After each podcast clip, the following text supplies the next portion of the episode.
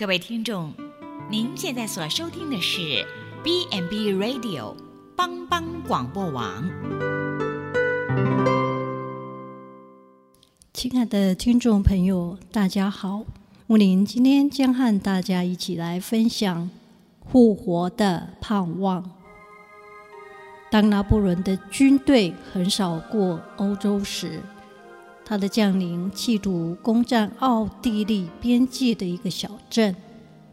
那天刚好是复活节，镇民就召开了一项紧急会议，决定是投降或是应战。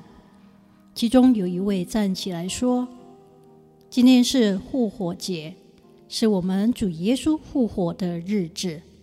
我们依靠自己的力量将会失败。”当我们敲响教堂的钟声，并且照常礼拜，把这件事交托在上帝的手中，众人接受了他的意见。几分钟之后，教堂的钟声敲响，宣告耶稣复活的日子。敌军听到突发来的钟声，以为奥地利的援军夜间抵达了。立刻把影撤退，在钟声尚未消失以前，危机已经过去了。事实上，不管在得意或失意的时候，在健康或疾病，在诱惑试探来临时，在危机痛苦来临的时候，如果我们懂得信赖上帝、尊荣上帝。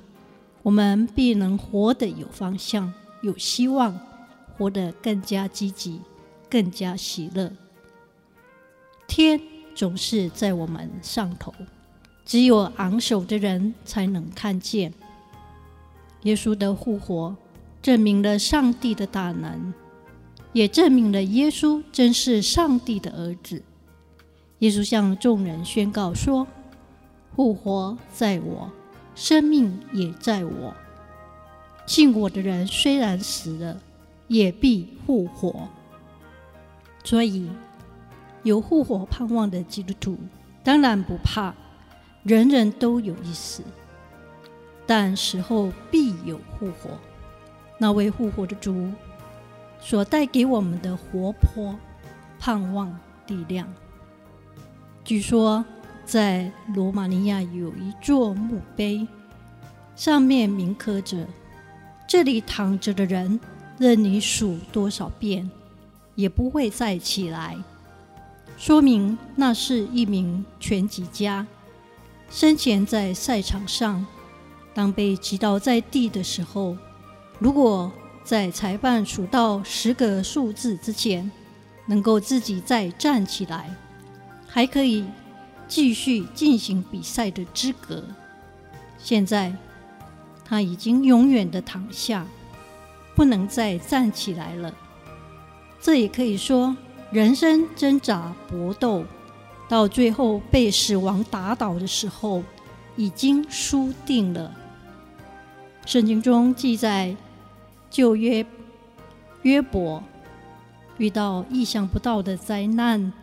家产忽然遭毁灭、败落，十名成功的儿女竟然都在一天之内死亡，身外之物丧失了，他也失去了自己的健康，全身长毒疮、恶疾，人不愿意接近他。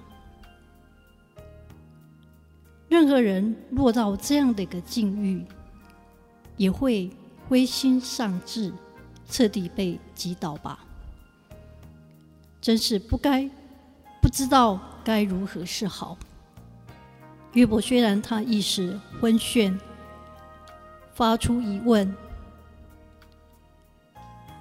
他知道他自己还有一位救赎主，这是他人生的盼望，是他困难中力量的来源。他只能等待上帝给他最美的帮助，所以他能够在这样的灾难之后亲眼见主，丘吉尔是二十世纪世界闻名的英国政治家和文学家，他曾两次担任英国首相。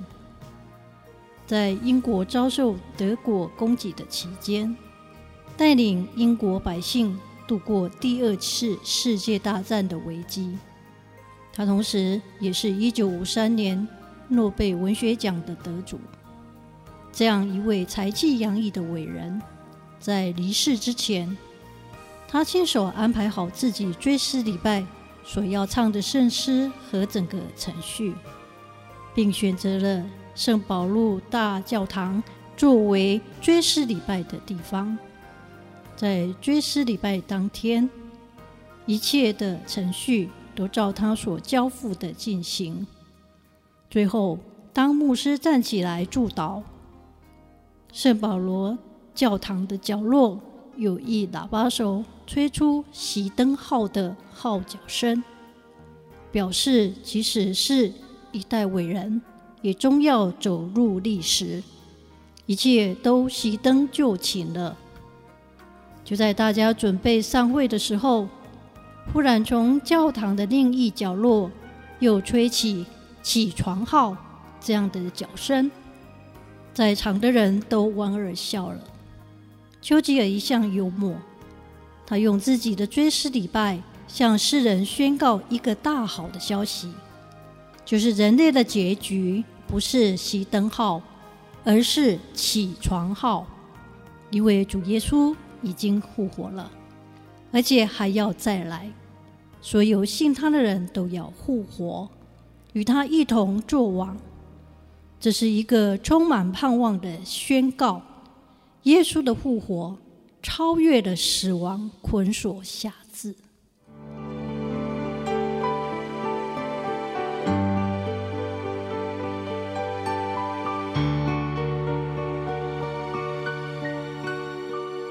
一号朋友就是耶稣，当当作伴甲烦恼。真正难有大大福气，万事拢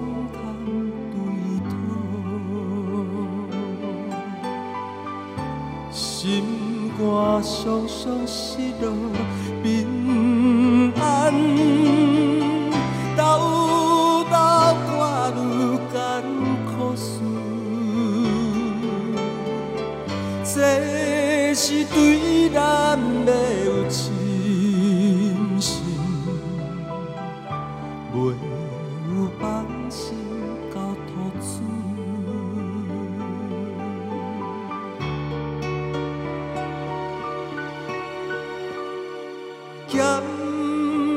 咸菜拄着油温时冷，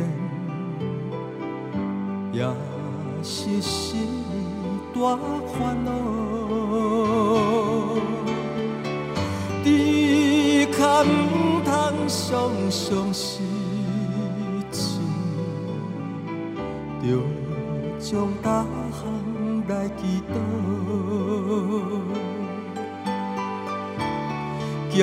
朋友到这真重，甘愿。也万载好，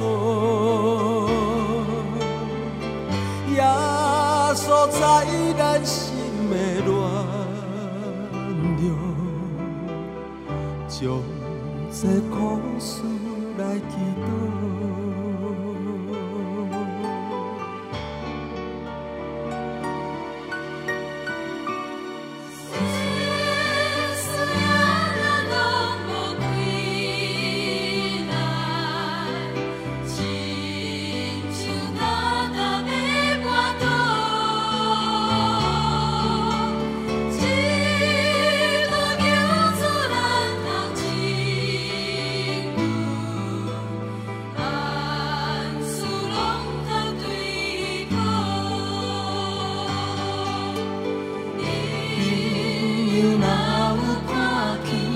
yeah.